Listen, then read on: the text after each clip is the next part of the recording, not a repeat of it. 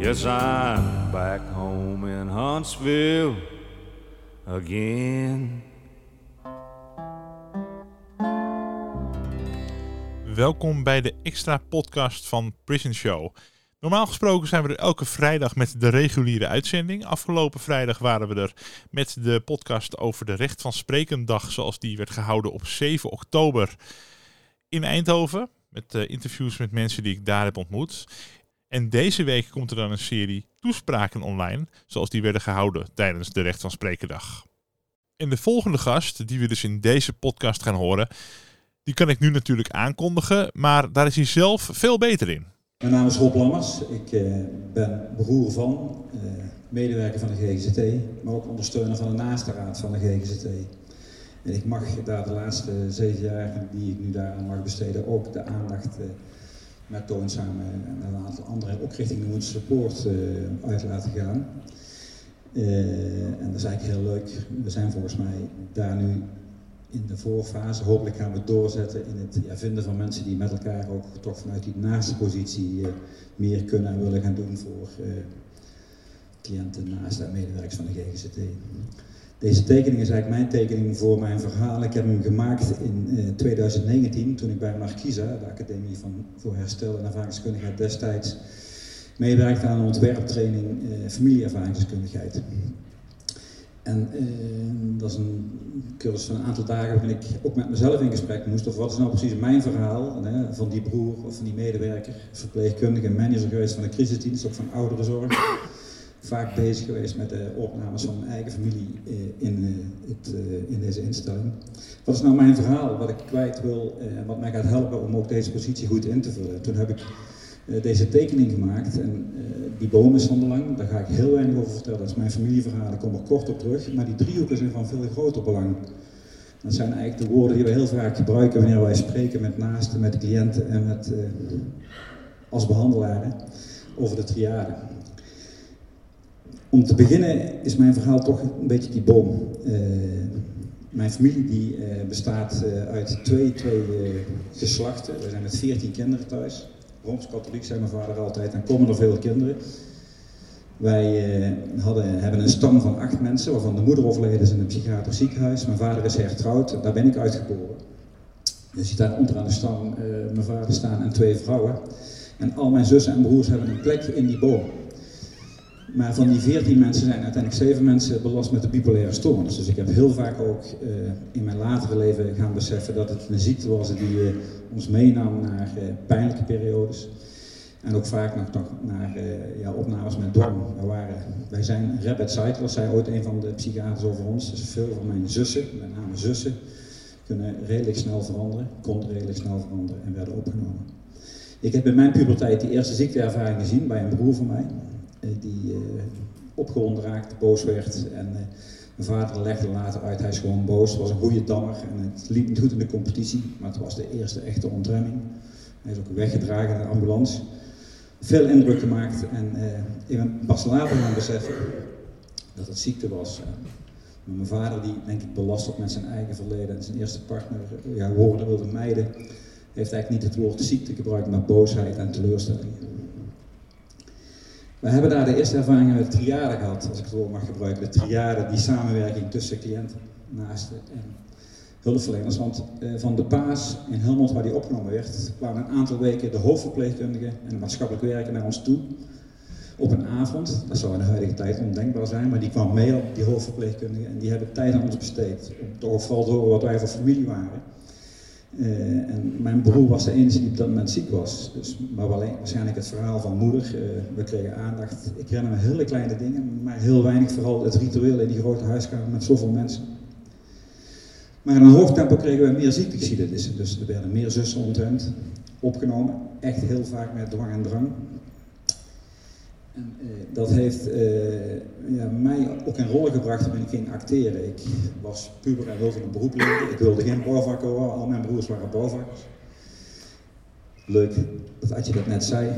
Maar uh, ik ben uiteindelijk in de verpleging gegaan en ik werd uh, A-verpleegkundige. En als je A zei, zei je ook B. Wilma zei het net nog, na een tijd ging ook de, de, de psychiatrie in.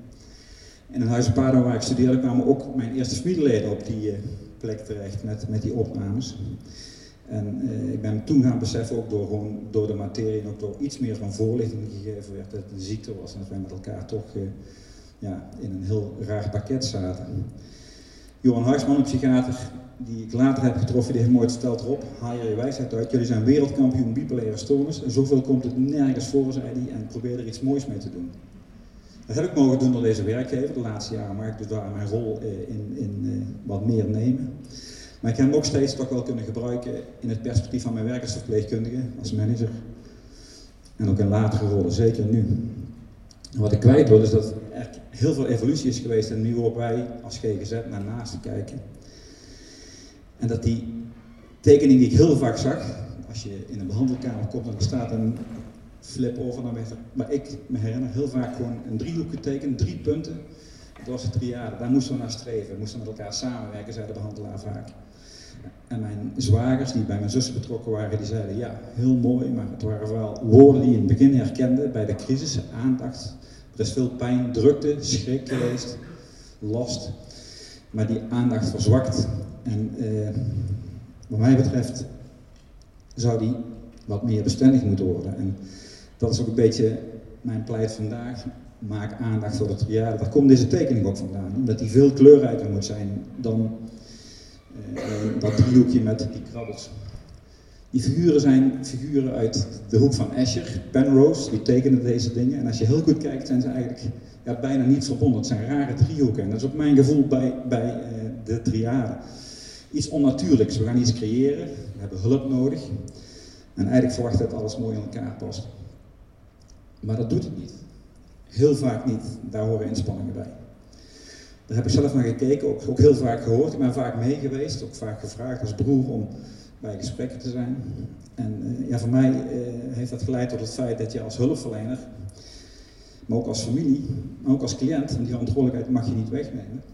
En dat kan misschien wel niet in een periode van drukte en psychose, ook moet werken aan het feit dat je met elkaar spreekt over verwachtingenmanagement. En dat is een woord wat je op sommige plekken als vies hoort de laatste tijd, maar ik meen het echt, je moet met elkaar in gesprek.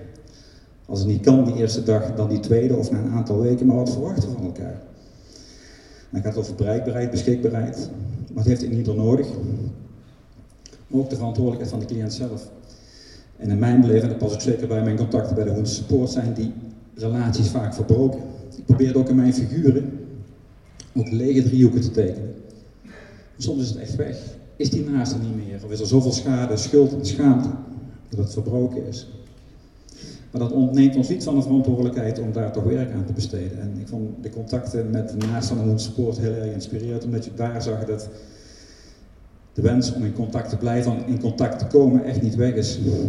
En waarom zou je het opgeven? Ik denk alleen dat we meer moeten doen aan, aan het vormgeven van die triade.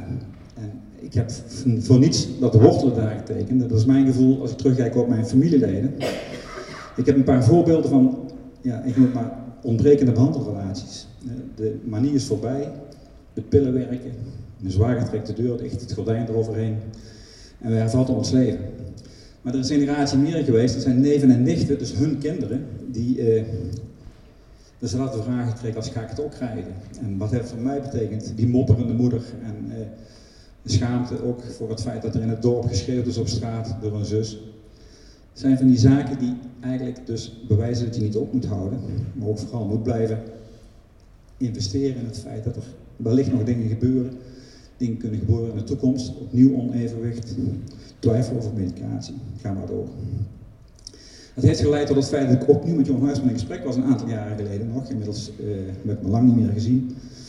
Maar toen heb ik hem verteld dat ik in mijn familie ook heel vaak de vraag kreeg, wat gaat er met mij gebeuren, ga ik het ook krijgen, kunnen we er iets mee? We waren bijna zover dat we hier bij de G G Z een uh, avond zouden organiseren met een psychiater erbij die onderzoek deed naar erfelijkheid. Toen naakte mijn familie zelf af, want men voelde het toch heel bedreigend. Uh, want het zou maar eens zo zijn dat hij zegt dat ik het krijg. Dat heeft niet betekend dat mensen zich verloren voelden, want er is heel veel informeel contact tussen mijn neven en nichten over die ziektes in de familie. En eh, ik ervaar ze toch als heel sterk. Er zijn weinig mensen ziek geworden, wellicht kwetsbaar op het feit vanwege levenservaringen, maar eh, ja, geen concrete ziekte als bipolariteit. Eh, wat ik nu doe op de tekeningen, en ik mag het ook de laatste tijd wat makkelijker, omdat ik het verhaal ook met overtuiging kan vertellen, is op verzoek van de familie of trouwenspersoon met mensen spreken. Ik gebruik vaak mijn tekening, niet mijn verhaal, maar vooral de driehoek om te vragen. U loopt het vast bij de G G Z T, wat gebeurt er met uw samenwerking? En die kleur en die vormen en het niet aanhaken of het leeg zijn, is een heel mooi middel om het gesprek te voeren over wat je liever wel had. En dat is toch vaak ook gewoon gezien worden, gehoord worden, bevraagd worden hoe het met je gaat. Dat is toch een van de dingen die hulpverleners vaak door drukte vergeten. En eigenlijk is mijn vraag steeds, laten we proberen kleur te geven aan die triade. Laten we dingen doen die maken dat je uiteindelijk ook voelt dat je samen dat stukje aangaat. En ik vond ook de uitnodiging bij de Hoens Support om te gaan werken aan introductiebijeenkomsten, elkaar ontmoeten over wat biedt die Hoens Support, wel heel inspirerend, omdat die dan al een basis maakt volgens mij. Die uh, maakt dat je later kunt inhaken en uh, wellicht samen blijft samenwerken. Uh, gisteravond kreeg mijn neef Frank Lambers, ik ben er heel trots op, kreeg de Edison. Frank is ook hier geweest een jaar of vier, vijf terug met de film T B S. En toen hebben wij hebben hem gevraagd om met, met de, de, de zaal in gesprek te gaan, samen met de acteur. En we hadden het er vorige week nog over dat we op een familiereunie eigenlijk met elkaar vaststelden dat het heel goed met ons gaat. En dat we ook met elkaar toch, ja, wel mensen zijn die er makkelijk over spreken. En Frank ging op die avond of die middag het gesprek aan met, uh, met een aantal mensen uit de zaal. En ik herinner me vooral de scène waarbij iemand, uh, pardon, de hoofdpersoon, op verlof ging voor het eerst, goed voorbereid. Daar kun je geen kwaad woord over, uh, over zeggen. Dus als het triadisch was, was het echt triadisch. Er was heel veel aan voorwerk gedaan. Maar het ging mis thuis, want die persoon kwam voor het eerst thuis en kwam eigenlijk in een soort communieviering terecht, waarbij, communie of een verjaardagsfeest, ik weet het al niet meer, waarbij een aantal mensen eigenlijk hun boosheid over het delict en wat hen aangedaan is, meteen weer eigenlijk wilden verhalen op uh, ja, de cliënt die voor het eerst thuis was. En is dat dan al een voorbeeld van slecht triadisch werken? Nee, het geeft alleen maar dat het heel moeilijk is om dingen goed te doen, dat we in een hele complexe wereld zitten en de uitnodiging daar is vooral wat mij betreft. Ik pas niet zozeer bij dit symposium, omdat het gaat over mijn familie. Maar het is uiteindelijk gewoon als mens tot mens heel veel tijd kan, mag en moet besteden aan het feit dat je elkaar moet gaan verder op arbeidsklussen. Wat gaan we voor elkaar betekenen? En dan kan er echt wel dingen fout gaan. Maar niet besteden betekent, uh, kan heel spannend worden. Dus laten we dat proberen te vermijden. Dat wilde ik kwijt, Toon. Dankjewel, Rob.